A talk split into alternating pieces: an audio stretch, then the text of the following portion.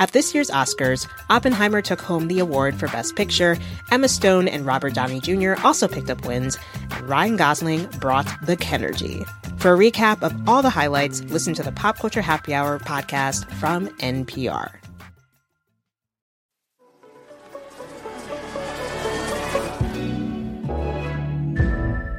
Lately, it seems like a lot of black celebrities are getting involved in media ownership. Actress and TV producer Issa Rae. Hey, I'm Issa Rae, and you may know me from my web series, The Misadventures of Awkward Black Girl, or my TV show, Insecure. And I am the CEO of Hoorae. Charlamagne tha God, host of The Breakfast Club. What if there was a network where a lot of my favorite black voices could be heard? That would be something, right? Not just one show that moves culture, but a network. Well, I am proud to announce the Black Effect Podcast Network. Drop on the clues bombs for that. Rapper and record company executive Diddy. Today is a very, very big day. I'm here to announce my new cable network, Revolt. I'd first like to say thank you to Comcast and NBC for recognizing the importance of minority ownership in cable television. I think it speaks to something that people who have been studying the space of Black media have understood for a while, but ownership matters. Cheryl Thompson Morton is the director of the Black Media Initiative at the Craig Newmark Graduate School of Journalism at City University of New York. There's one thing to have an outlet that is focused on the community, um, but it's another thing to have the decisions all the way at the top be informed by people from the community. She says to understand the importance of black ownership of media now, we need only look at how black newspapers and radio stations many years ago humanized and contextualized black life and black people. In looking at Black American life, the Black press has been the second most important institution in Black life historically, after, of course, Black religious institutions. Um, and that is because Black press held power to account. Um, Black press was where we also got to see that our communities were born and died and, you know, had normal life events just like any other community um, that were often left off the pages of mainstream or white dominated outlets. And so my team recently uh, aimed to do a study that looked to see what is the role that Black media plays in today's society. Um, and we saw that even in this period, that Black media really talked about topics of importance to Black communities more often, that they humanized subjects more often, um, and that they connected current news events to the historical fight for justice.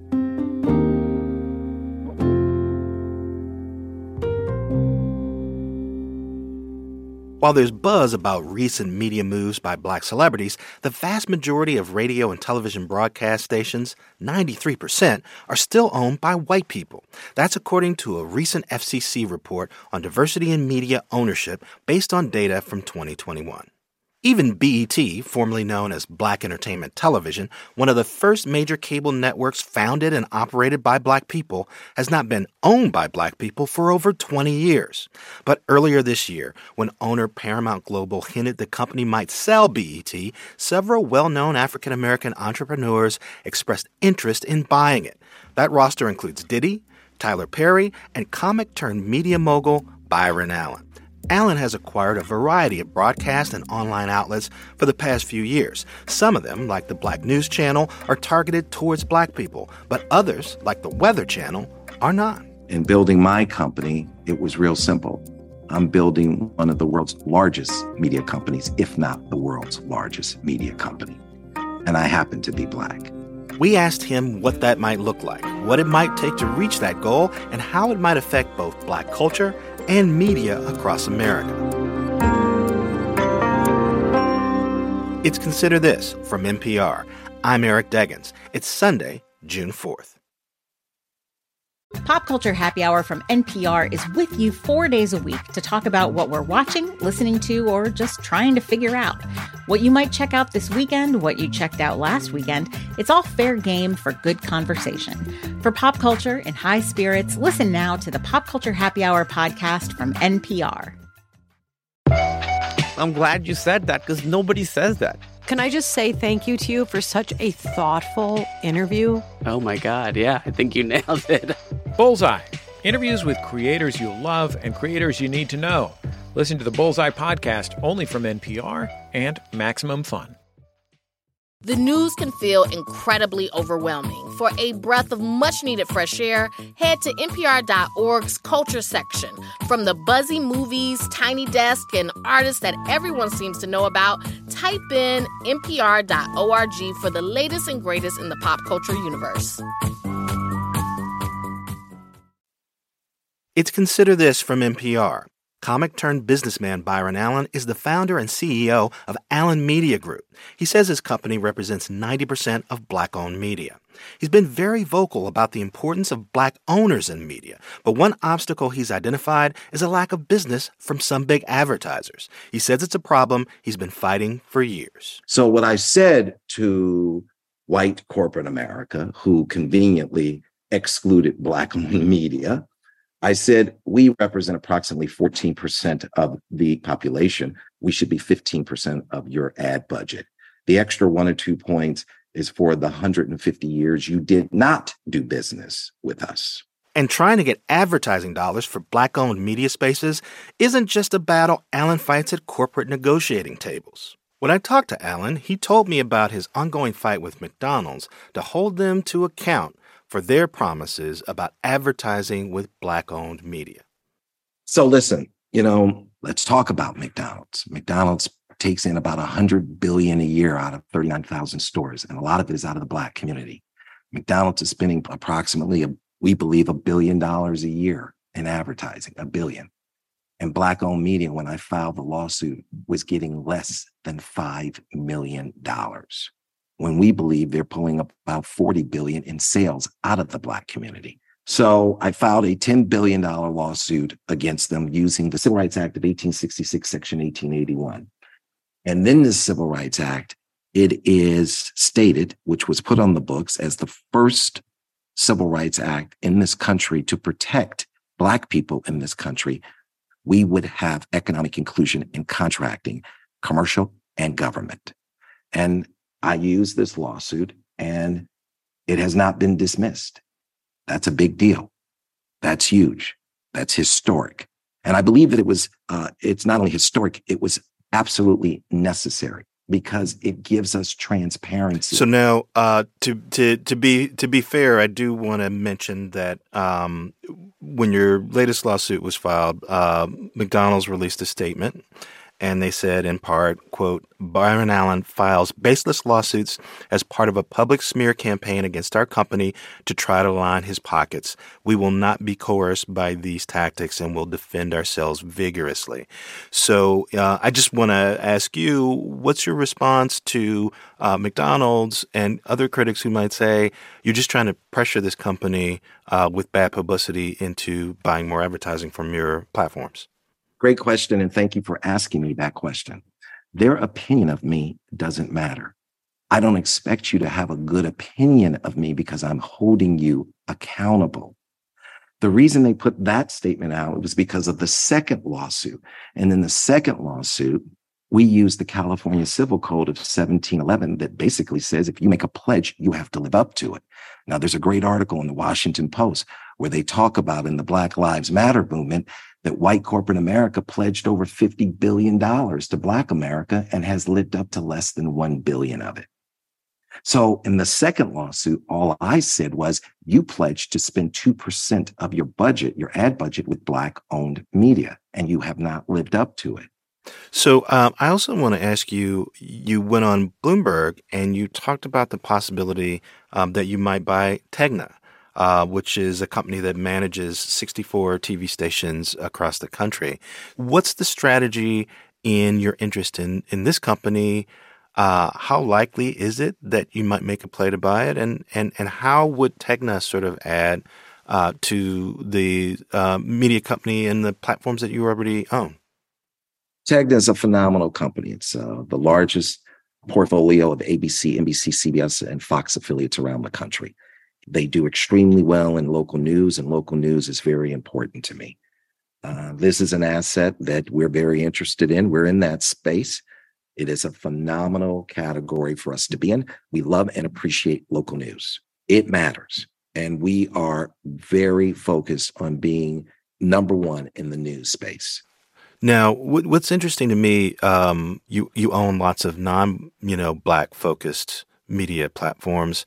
How do you make sure that the companies that you own are fair uh, and and free from racism and prejudice? And in particular, if you're going to buy a bunch of Tegna stations, uh, will you be able to ensure that their local news coverage, for example, is free from these problems? Absolutely. I mean, that goes without saying. Uh, most people who who deal with me know who I am. Uh, I'm very clear. I'm very loud. I'm very proud, and they know that I take action and I take immediate action when I see something that I believe is not right. Um, there was a young kid, young black kid, who was murdered.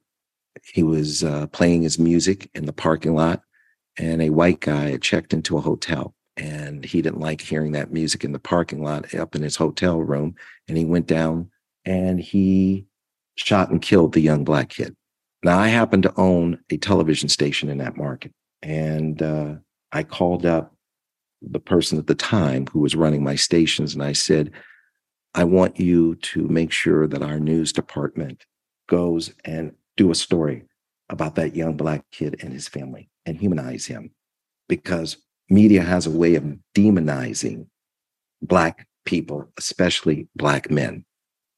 He didn't have a gun, he's dead. I want you to show America who he is. And the the guy who worked for me at the time said to me, you know, it was an awkward moment for him because he had been in the business many, many years. And he had worked for a number of wealthy uh, white families who owned very large news operations.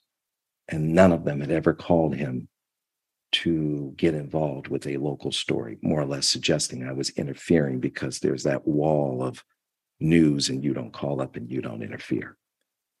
And I had to explain to him in that moment over your 40 years in this business, you've worked for very rich white men who never had to care or be concerned about the narrative because they were rich white men.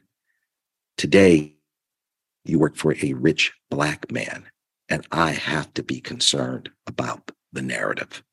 And that's what happens when you have diversity and ownership, and that matters. Now, I've never shared that story publicly. Well, we we appreciate you sharing it with us. Uh, just one last question that I want to end with. And, um, you know, again, it's the question I have to ask to be fair, because um, there will be critics out there who will say, uh, you know, Byron Allen uh, often speaks up when he wants to buy something or when he's interested in something. He'll talk about being interested in BET. He'll talk about being interested in Tegna, uh, and that that publicity helps him achieve what he wants. But is there substance behind it? So I'm just going to ask you, what would you say to critics who would say, um, you know, you can talk about wanting to do these things, but, um, you know, how do we know that you're going to achieve the things that you say you're interested in doing? Well, to be honest with you, I don't know. It's a competitive process, right? So it was a competitive process to buy the Weather Channel. I bought it five years ago. I beat out some uh, pretty smart folks, and we bought the Weather Channel and We've increased the top line revenue and the EBITDA. Um, I was in a competitive process to buy, you know, a billion dollars worth of big four network affiliates. I've been in a competitive process to become the largest provider of first run television shows to television stations. It's a competitive process. Um, there are folks who want to buy Tegna. They may get it over me. There are folks who want to buy BET, VH1 they may get it over me. And that's okay. There's no shortage of deals, but the deal has to be right. The deal has to make sense. And what we strike on, we strike on what makes money and makes sense. And just because we don't get it today doesn't mean we won't own it tomorrow. But I will guarantee you, we will always be the biggest and the best. Byron Allen, head of the Allen Media Group, thank you very much, sir.